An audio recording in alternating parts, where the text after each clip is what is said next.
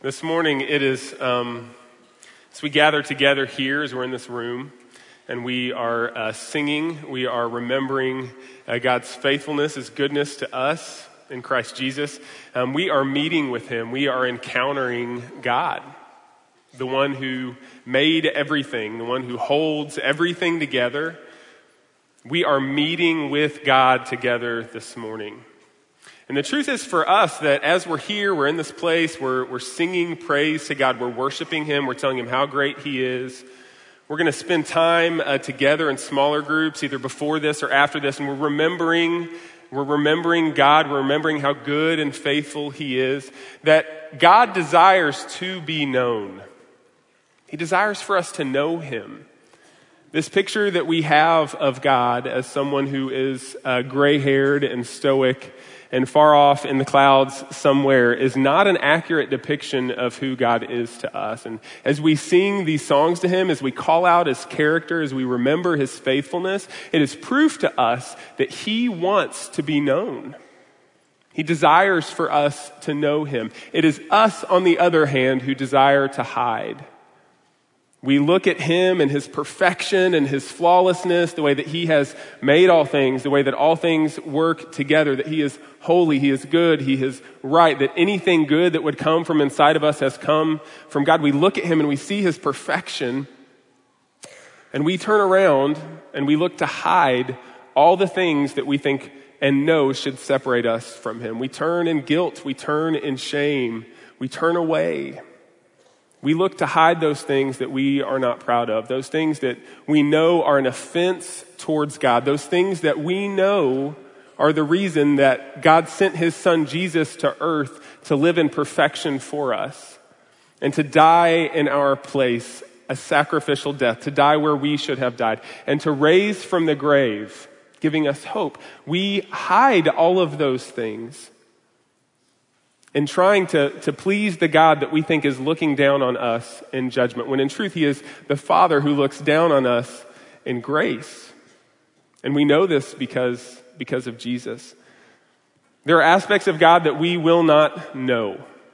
There are things about Him that we won't know until we are at home, until we are with Him in heaven. But while we are here, He gives us relationships he gives us each other. He gives us the opportunity to experience His grace, His undeserved favor and generosity towards us through the people that are sitting in this room, through the people that are going to be sitting around the lunch table after we leave here today. He gives us the opportunity to experience His goodness to us through relationship, through each other. And that is uh, what we're talking about in this series. We're in the second week of a series called Everyday Grace. Um, and last week, Danny focused specifically on the way that grace can be both given and uh, received in the context of, of marriage between husbands and wives. And this morning, we're going to talk specifically about the way that grace is experienced and extended every day through the parent child relationship. The thing about um, parents, talking about parents and children, um, is that everyone in this room uh, has some sort of level of connection to what we're talking about this morning. Um, regardless of age or life phase, we all have parents, whether we uh, like to admit that sometimes or not. We have people who have birthed us, who have um, reared us, whether they are biological or we have been adopted into a family. We have parents, so we can connect on all sorts of levels with this idea of, of being a child, of having parents. And we're also going to talk about parenting in, in general. Um, there are those of us in the room this morning that as, as I even bring this topic to the forefront, talking about parents and talking about children, I recognize that there, um, that there are some positive ideas that come to mind and there are some negative connotations. There are things about uh, the, ideal, uh, the idea of raising a child that causes some of us in this room to feel ache, to hope for the promise of God to provide, that have been waiting for a child in our home. And there are those of us in this room this morning that as we talk about parenting, we, are, we, we agree, we grieve the loss of children that we have had that have, have passed. There are those of us in the room as we talk about parenting, we look upward and we think about those parents who loved us and cared for us and nourished us.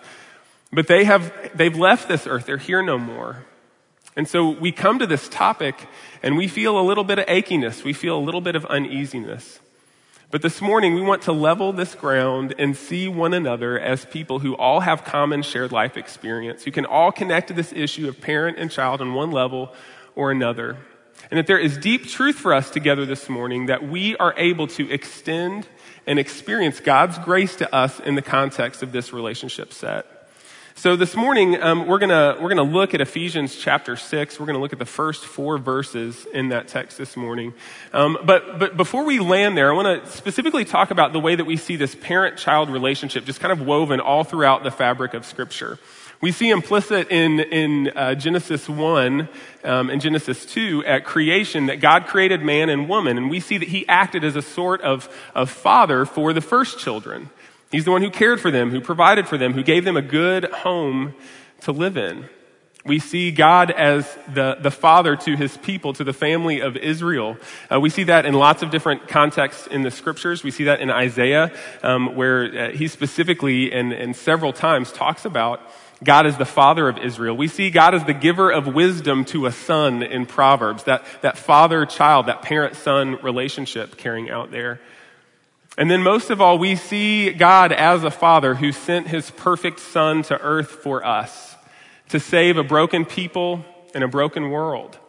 This context, this relational paradigm, this relational set, it's something that we see from the beginning of creation, something that we can automatically connect to, and something that God himself gives us as a means to relate to him and in turn relate to one another.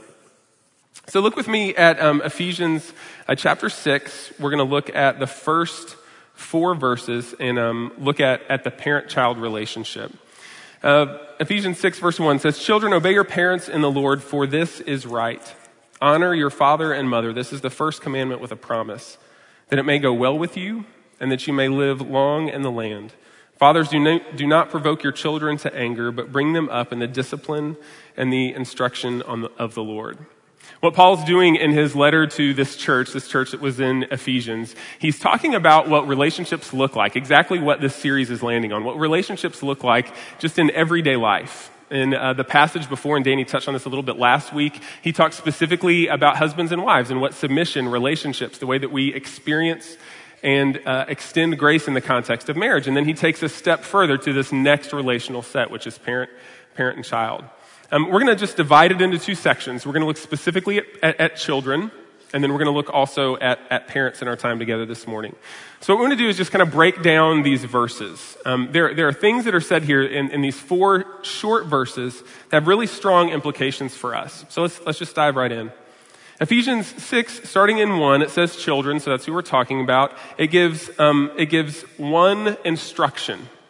One thing that children, all of us in this room, can connect with one thing that we are to do, and then it gives three reasons. So the thing that we're to do is to obey our parents. Children, obey your parents. Um, the question we have to ask in that is why. And it's so great that Paul answers that question for us this morning, why we are to obey our parents. As I was thinking back about this, I thought about reasons that um, I thought I should obey my parents uh, growing up. It is, um, we're not to obey our parents because they said so um, or because uh, they will turn the car around right now and head back home. Anybody else? Even though you're in the middle of Mississippi, headed to Florida, and you think there is no way they are turning that car back around. You with me? Um, we're not to obey our parents because we don't want them to come back here. You with me on that one? We obey our parents, and it's easy to talk about my parents. There are lots of things I could bring to the forefront for you guys today about my own parenting. But Paul gives us reasons in this, in this text why we are to obey our parents.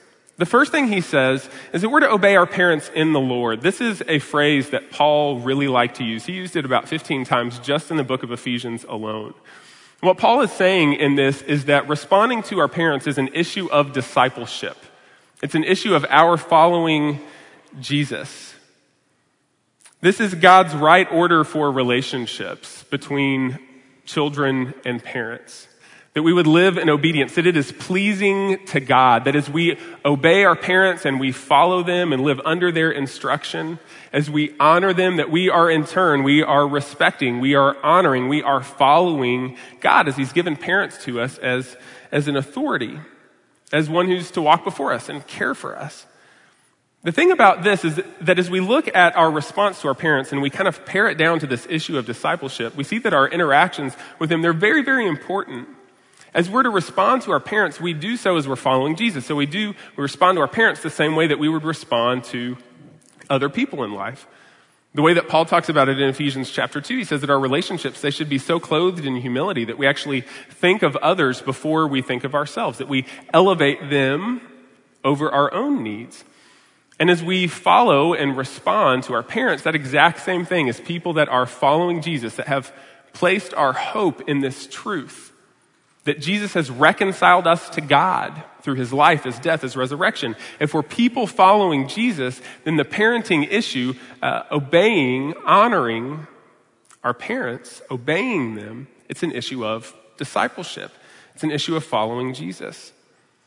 We count them better than ourselves. We respond to them in humility. This is God's intended right order for relationships. So the first thing he says is that we obey our, parents in the Lord. It's an issue of discipleship. The second thing he says is obey your parents in the Lord for this is right. Um, it's, Paul is making a common appeal just to logic here. The way that God would give parents to children as an authority, as the one who would care for them in their younger years, as the one that would rear them, that would teach them morality, right from wrong, good from bad. Don't touch the stove. Don't eat everything you find in the refrigerator. Don't eat everything that you see connected to a piece of lint on the floor after you've dropped it on the ground. Like just basic kind of things that parents teach their children. For it's right, it's logical, it makes sense. It would not make sense for a five year old child to be the one that dictates right and wrong, good or bad, instruction or, or correction to a parent. It's a right order. This is right. Obey your parents because it's an issue of discipleship. If you are, if you're a person that's following Jesus, obeying your parents is following the Lord. But obeying your parents is also right. It makes sense. God ordered it this way for a specific reason, not just randomly, not just to see how um, we could be shaped by the people that have brought us up, but God has done this with intended purpose. And then the next thing that we see is the way that, that Paul talks about um, honoring our parents, obeying our parents, and he connects it to God's overall picture of instruction in right ordered relationships. He says, Honor your father and mother. This is the first commandment with a promise that it may go well with you and that you may live long in the land. So what Paul is doing here is he's pulling back to God's kind of first list of concise rules that he gave to his people Israel. These ways that God, that man would connect with one another and live in relationship with one another, and the way that man would live in relationship um, uh, with God. So he points back, and, and all of the, the of this four week series, all of the different relational sets that we're talking about, all of them have direct ties back to um, to the Ten Commandments, to God's initial giving of ways that we experience grace with Him and grace with one another. But today specifically, he's talking about uh, the fifth commandment. He's talking about that the fact that if as we honor our father and mother, that there is blessing that comes along with that. There is good.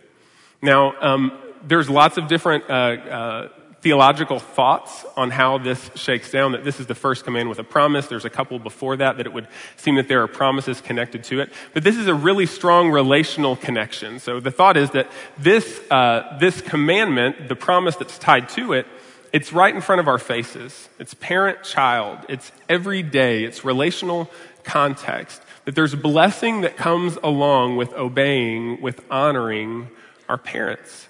It's an issue of discipleship. It's right. It's the way God intended things to be, and there's blessing that is connected to it. This isn't the kind of blessing, ain't mama, mama ain't happy, ain't nobody happy kind of blessing. This is the blessing that comes along with obedience, not based off of performance or whether or not we think that we should honor or obey our parents. This is the blessing that comes along in living in right ordered relationships the way that God has intended them to be. Obeying and honoring your parents does not always end up you getting things the way that you want to. And, and think about this in terms of, of children who are living at home right now currently, children who are experiencing grandparenting through their own kids, or those of us in this room that you are in the process of, of caring for your elderly parents. Honoring and obeying your parents it's not always easy. It doesn't always lead to the things that we think would make us the most happy. But ultimately, because we are honoring God in our honor and in our obedience, it leads to blessing. That is the economy of God's kingdom. Following God leads to blessing. Ultimately, that blessing is fulfilled in the hope that we have in Jesus. So if this is good for us, if honoring our parents and obeying our parents, if it is good for us, if it's a discipleship issue, if it's right, if it is, um, if it is something that leads to blessing in our lives, then why is it so difficult? Why is it so difficult to honor our parents, to obey them, to listen to them? And I'm saying this as an adult child myself, along with many of us in this room today. I think there are obstacles for um, uh, obstacles to grace for children. There are things that we think about that we interact with in terms of the parent-child relationship that are difficult for us to latch onto. The first thing that I think that we look at is that selfishness causes us to think about ourselves rather than to think about our parents. We look at the way that they want to care for us and we think that they may know what is right, but oftentimes our own selfishness blinds us. James in chapter 4, he asked the question, What do you think causes all the quarrels and the fights that are among you? And he answers that question by saying, It's, it's your own internal battle. It's the selfishness, it's this internal turmoil that you live in. It's the selfishness that is directly in front of us that, that cause us to not look at our parents in obedience or honor, not seeing it as an issue of discipleship, not seeing that it's right, but seeing only what we want. We're blinded by ourselves. The second thing that I think is an obstacle for us, if this is right, if this is good, the second thing that's an obstacle is our pride. We think that we know what is better. We think that we know a better way. And whether that is an eight year old child and what they should or should not wear out of the door in the morning, or adult children responding to their parents thinking that they know better how to handle any practical situation. There's an element of humility that must be approached in the parent child relationship. There must be humility because this is what Jesus shows us in. This is the path that he leads us down is a path of humility of people that are following Jesus. But pride can fog that. Pride can cause us to think that we know better. The last thing that I think is uh, it's an issue of forgetfulness. Forgetfulness is a major, major obstacle for us. Selfishness, pride, those are all deep roots they cause us to be so grounded in ourselves that we cannot see others. But forgetfulness, forgetfulness for some reason, I don't know why this is the case, but for some reason, when we interact with family, we take them out of the segment of the human population and we put them in their own little bucket over here. They're not people that need grace. They're not people that need to be encouraged. They're not people that we need to respond to with the love of Jesus the same way that we would respond to our neighbor or our coworker or the person in our small group or the person that um, we work out with at the gym. We don't put them in the same category. We put them in this kind of other. They see me for who I am. They have to accept me. They have to love me. They're my parents. I'm their child. This is just kind of the, the family bucket that we drop them in. We forget that our parents, they're in need of the exact same grace that we need. They're people, just like us. They're fallen, just like us. They, they need to be reminded of God's good love and care for them, just like we need to be reminded of God's good love and care for them. We cannot expect our parents to be superhuman. The same way that we as parents know our own faults and know that we are not superhuman. We're all dependent on the grace of Jesus, every last one of us. And so we cannot forget that in terms of our relationships with our parents. Now, there are consequences that come, that, that come with bad decisions. There are consequences that come with bad leaderships. There are rifts in relationships that come because of poor choices. But grace is needed in that circumstance the same way that grace is needed in our own lives. As we look at our parents, we have to remember they're people. They're people just like you and I are people. They need grace just like you and I need people. They need, need grace. They need forgiveness just like you and I need forgiveness. We have to look at these obstacles and remember that we cannot do this on our own. We cannot just push past pride. We cannot just push past selfishness. We can't just over and over remind ourselves over and over again that our parents need grace and that we should interact with them in grace. We have to look to the perfect Son of God. We have to look to him. We have to be reliant on him. As I am tempted to doubt my parents' ability to, to do good toward me, to care for me, to help me even as I, and, and give me instruction as I even lead our kids. I have to look to the perfect son Jesus and the way that he responded to his own father. The way that he listened to him, the way that he followed him, the way that he did so, even to the point of death, death on a cross on our behalf. He was the perfect son for us. And this morning we have to remember that. We have to remember that our connection to our parents is rooted in our identity in the perfect Son, Jesus. So we're not just trying to change our behavior. We're not just trying to be more respectful. We're trying to, we're finding our identity in Christ. So we are sons and daughters because Jesus is the perfect son. Now, as we look at this obedience, as we look at obeying our parents, um, the question would come to mind: Is this blind obedience? We don't, we don't, do we not take into question anything that our parents say? And we're going to address that more clearly when we talk about parents specifically. But just as there are opera, uh, obstacles in experiencing grace uh, for children, there are also unique opportunities, and I just want to hit a couple of those really briefly. We get to experience grace as we see glimpses of God's perfect picture of parenting in our parents. Okay? Now you notice that I'm saying glimpses here. We experience glimpses of what God intended parenting to be. We, um, we operate in a fallen world. We make poor choices. We um, do not always lead out of selflessness or even um, lead in a way that is humble towards our, our children. But as we do that, as we see God's undeserved, um, his undeserved generosity, his, his, uh, that he gives to us, as he gives that to us, we actually experience that through our parents. So God's goodness to us, His, His favor toward us, His generosity towards us. It's not just our parents that are giving us good things. It's not just our parents that are lavishing love upon us. We're experiencing the perfect pattern that God has given us in Himself as the perfect Father. So as we look at our parents as children, as we see a favor from them, as we see generosity from them, we actually see tangibly, practically God's goodness to us. The second thing we do is we experience the undeserved love and care of God practically.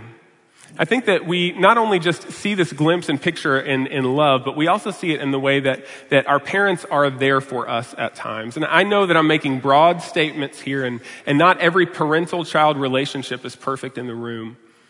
But the way that God has ordered relationships rightly, our parents are to be there for us in times of need, in times of, of conversation, relationally practically, we see God's care for us. We haven't done anything to earn it, but it's the position that He's placed us in with our parents. And then the last thing is that as we experience grace, we also have the opportunity to extend it. And I just want, want us to think about this today. In what way could we extend thoughtful obedience and honor to our parents today? In what way could we be an instrument of grace practically, tangibly to our parents? In what way can we care for them? In what way can we respond to them? In what way can we remind them that God loves them, God cares for them, and our relationship to them as their child is a means by which they can experience that grace, that favor, that generosity? We have an opportunity to extend that to our parents. This really practical relationship. So we see this in the child end of things, how children respond to their parents. But then we see this second section here where we see um, God, uh, Paul specifically addressing parents broadly, but, but fathers specifically. He says um, in verse 4 Fathers, do not provoke your children to anger, but bring them up in the discipline and the instruction of the Lord. So here he gives um, one restriction and he gives two responsibilities, okay? So one restriction, what does he say? He says, do not provoke your children to anger. I think, and I'm sure that all of us at some point thought that that was actually in the job description of a father growing up. Like, the job was to, the job was to, to edge, to push, to uh, provoke us to our, our very end limits. But what Paul is saying here is the kind of provocation that he's talking about is specifically the kind that would lead to anger. So here's this, this short definition I thought was really helpful. When we talk about um, provoking anger, we talk about arousing or irritating, excessive or severe discipline, unreasonably harsh demands, abuse of authority, arbitrariness, unfairness, constant nagging, condemnation, subjecting a child to humiliation and all forms of gross insensitivity to a child's needs and sensibilities. Don't provoke your children to anger. Don't act to them in such a way that you would push them past what God has intended them to experience as, as your child. Don't be un, unkind. Don't be harsh. Don't be mean. Don't provoke your children to anger. I think in, um, in parenting, we're in this place where we are not chasing, we're in a position where we're not to be chasing our children's happiness, but we're also not to be chasing our own happiness. We're not chasing our children's happiness, but we're not chasing our own. And I think that when we are in times where we feel like as parents that we are pushed to the limit, where the only response is frustration, the only response is anger, the only thing that we are doing is pursuing our own release, our own happiness in the midst of our role as a parent. We're not looking to be the parents that would receive honor, that would, would, would lead our children in seeing the Lord. We're thinking of ourselves. We're pushing toward our own happiness. We cannot control our children's response to us, but we can control our own actions towards them. I think we have to ask ourselves that question as parents, as fathers, as mothers. If we're not acting harshly towards our kids, how are we acting? How are we behaving toward them? Are we characterized, are our actions and our words, are they characterized by love? Are they characterized by humility? Are they characterized by someone whose identity is truly found in the person of Jesus Christ? And so, fruit of that identity, fruit of that relationship is seen in how we live. Do we see love and joy and peace and patience and kindness and goodness, faithfulness, gentleness, self control? Fruit of the Spirit is that exhibited not just in those, to those who are around us, but to our children? Do they see that in us? So the restriction is don't point, don't push your children to anger. Don't provoke them to anger. But the responsibility that comes along with this. Bring them up in discipline. The idea of bringing is nature, it's nourishment, it's maturing, that we would be people that kind of usher our children to maturation. This idea of discipline, it's training and correction. It's really instructing them in the ways of the Lord. This doesn't happen by accident. We don't accidentally point our children to Jesus. It's not something that we just fall into one day and we're like, oh, wow, we've just been leading as a family, working as a family, and, and now we're all just following Jesus together. This is an, an issue of intentionality. It's an issue of discipleship for us as parents. That we would be people who bring our children up in discipline and instruction and in correction. Deuteronomy chapter 6, verses 4 through 9, it is often a, a, text that is gone to specifically for what we see there in the context of parenting. This is what the text says. It says, starting in verse 4, Hear, O Israel, the Lord our God, the Lord is one. You shall love the Lord your God with all your heart, with all your soul, with all your might. And the words that I command you today shall be on your heart. You shall teach them diligently to your children. You shall talk of them when you sit in your house, when you walk by the way, when you lie down, when you rise. You shall bind them as a sign on your hand. They shall be frontlets between your eyes. You shall write them on the doorposts of your house and on your gates. You should build this habit, this rhythm of faithfulness of instruction, correction, of pointing our, our kids to Jesus, that it's this natural rhythm, it's this part of our lives. It's intentionality, it's steps taken forward, not by accident, but with purpose. And I have to say, friends, that I think that one of the biggest obstacles for us, specifically in this step of intentionality and discipline and correction, of, of instructing our kids in following Jesus, I think one of the biggest obstacles is fear. Fear rooted in I don't know how, fear rooted in I don't know where to start, fear rooted in what if I screw it up? What if I fail? What if I start us in one direction and then I stop? And so I build this kind of lack of expectation from my kids. Any step is a step in leading our kids to following Jesus. This is not anyone else's responsibility, but ours as parents. God has given it to us whether we like it or not. Just as we recognize as husbands the responsibility lies on us as we love and lead and care for our family, the responsibility of instructing our kids and pointing them to Jesus is, our responsibility whether we like it or not. We cannot abdicate it. It will not happen any other way. Correcting and instructing our children is not left to the educators in the school system. It is not left to a Sunday school teacher or a D group mentor. Those, though, though those are great supplements to who we are as parents, our responsibility is to lead and instruct and correct our kids. We must be men and women who point our children to Jesus. And I don't say this out of condemnation because God does not ask something of us that He does not empower us to do. He empowers us through the work of Christ on the cross and the power of the Holy Spirit in our lives to lead our children in following Jesus. Just take a step. I remember as a young father, this was the biggest hangup for me. I didn't know where to start. I didn't know what to do. I felt weird about it. How do you actually do that? Like, do, do I need to like put together a sermon every night? I'm just going to like preach to my four year old for 30 minutes. Like, I did not see that going over really well at all. I can't play the guitar. I've got fat fingers. It's just a thing, right? So like I can't do the whole family worship deal. What do I do? And so I like thought there was this pattern I had to fit in in order to really lead my kids in following Jesus.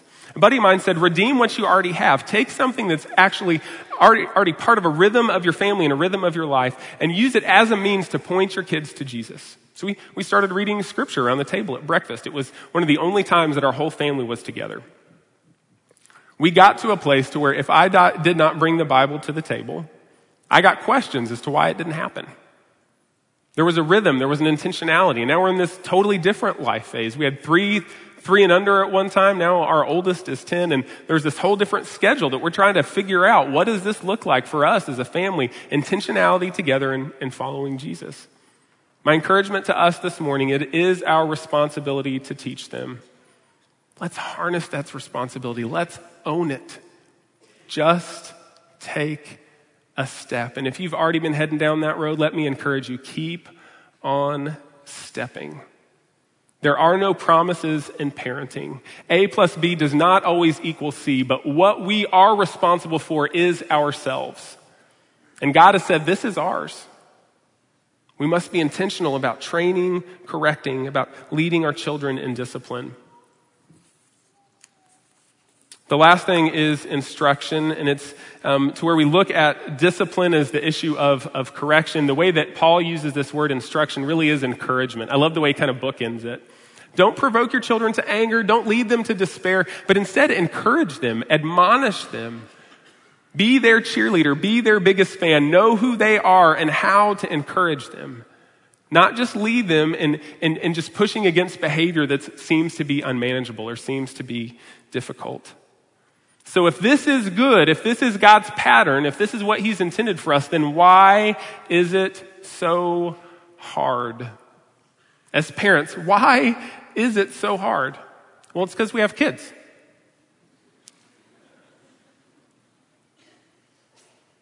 It's so difficult because we have our own will, we have our own desires, and we think everything else should be bent to it.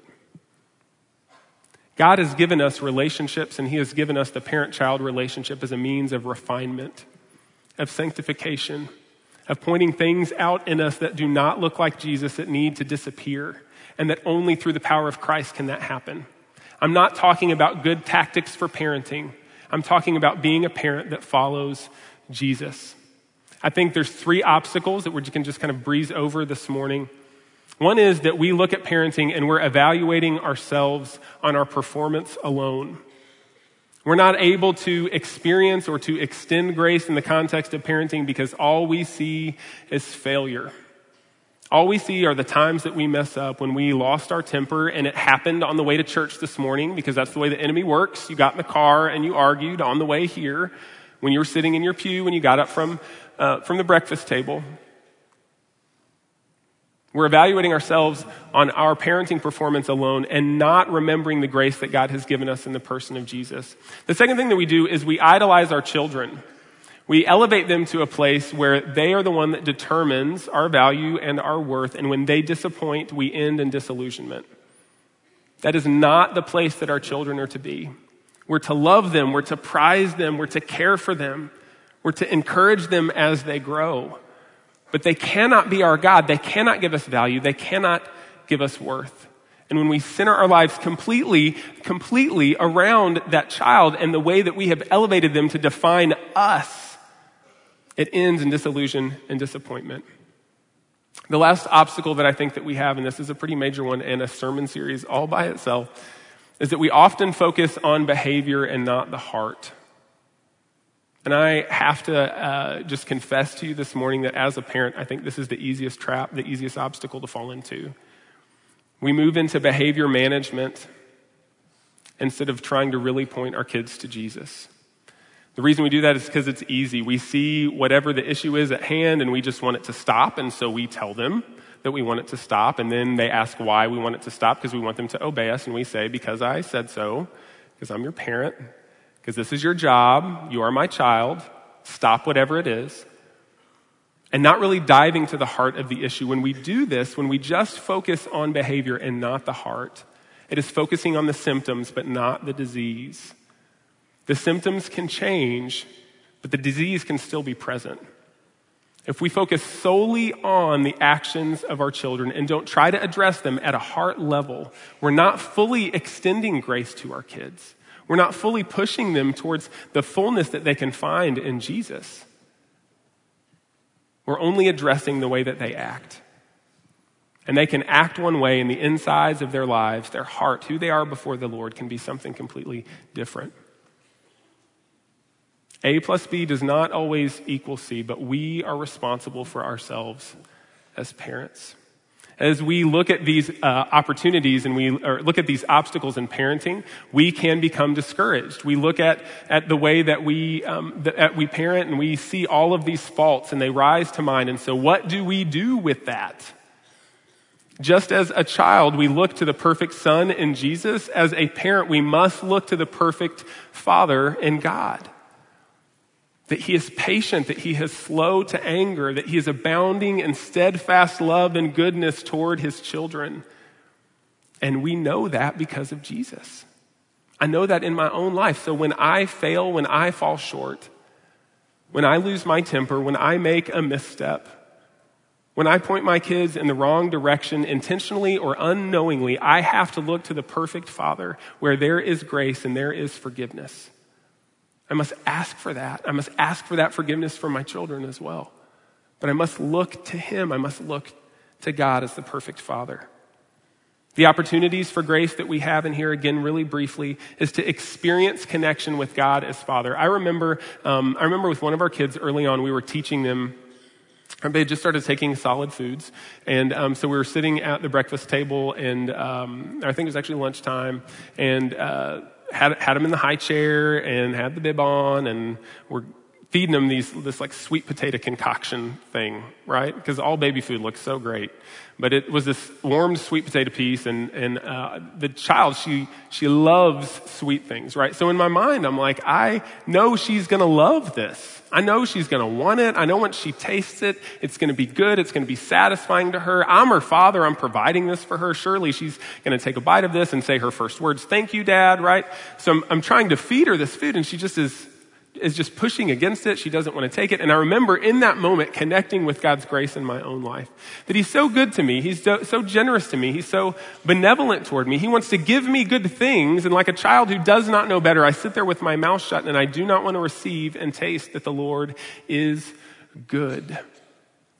This is something small, but there are moment, daily instances like this for us where we can connect with God's goodness to us in parenting, where we are able to experience His grace to us by the way that we interact with our own kids. We see Him as a good and benevolent Father toward us.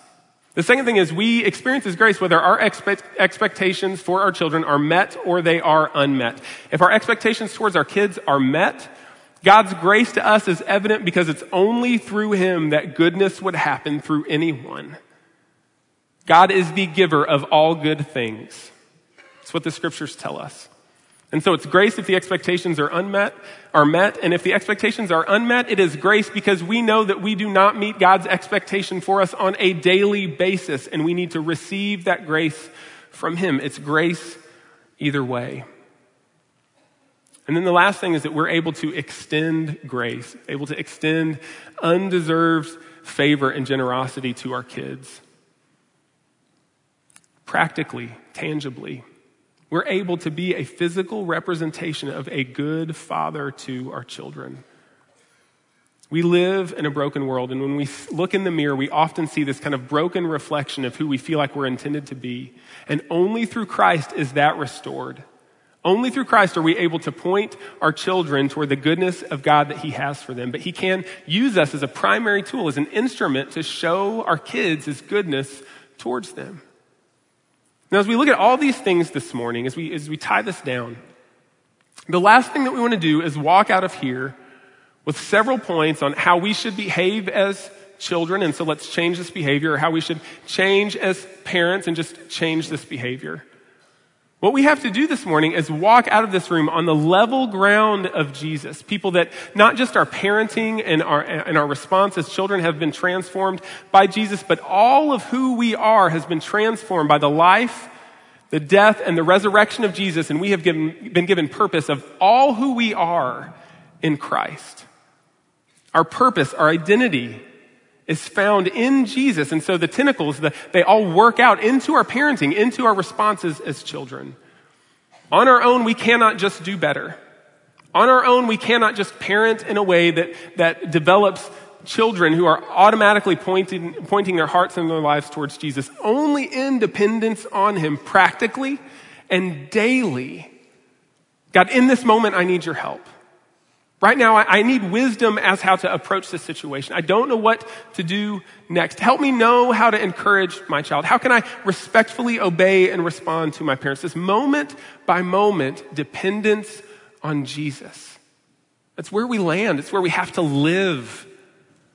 Not just so we'll have obedient children, not so we'll just get along with our parents, but so that we'll truly be following Jesus and living for the identity that he has given us.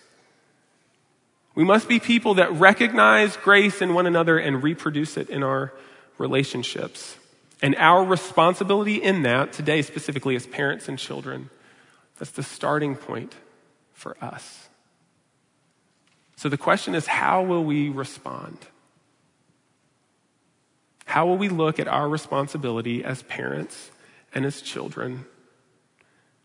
How will we look at who we are in light of God's word for us today, and how will we respond? If you're in this room this morning and you hear this as, as behavior management and you don't have a relationship with Christ, that is starting point A. I'd love to invite you at the end of the service to come and speak with us. We'll give you more details on that uh, as we wrap things up. But if you're in here this morning and you're hearing this, I feel like we have to respond to these questions. As a parent, as a child, how we're responding and experiencing and extending grace to one another. So I want us to spend just a few minutes in, in, in prayer, a few minutes in reflection. If you could just bow your heads and uh, close your eyes.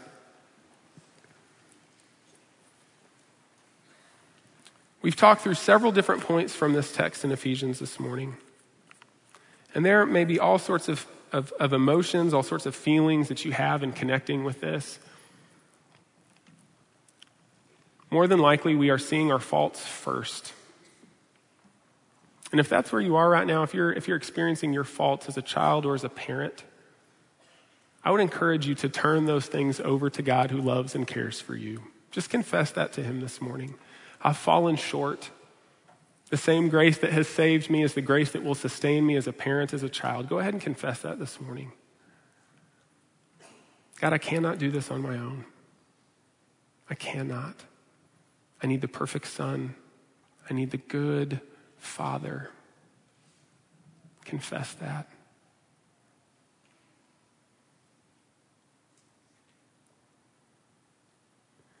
And next, ask.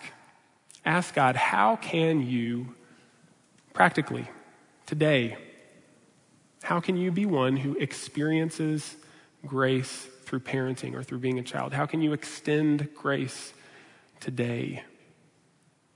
Undeserved favor and generosity. How can you do that today as a parent or as a child? Not to just do good things, but to show God's love and God's care. Ask Him to show you.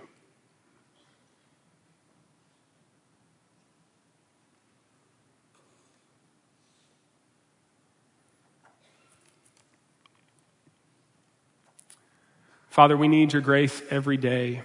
Every day, every hour, every minute, every second, every breath. We need your goodness to us in Jesus. We don't deserve it. We've not done anything to earn it.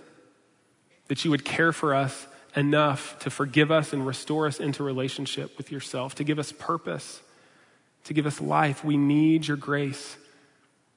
And Father, today we pray specifically over, over these relationships, over who we are as children in response to our parents and as parents to our children. That we would be a people who know who we are because you are our good Father. and that you sent your perfect Son for us.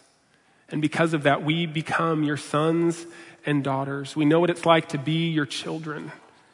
And so we would be a people that live, that extend that grace to those around us at the lunch table today, at the dinner table tonight, as we're celebrating mothers, that we would both experience and extend that grace that we have received through your Son, Jesus, that we would practically be able to give that to one another. Father, use us Use us that we would experience joy, we would experience happiness in our relationships, but ultimately that we would clearly point one another to your goodness, Father, to us in Christ Jesus. We pray these things in his name. Amen.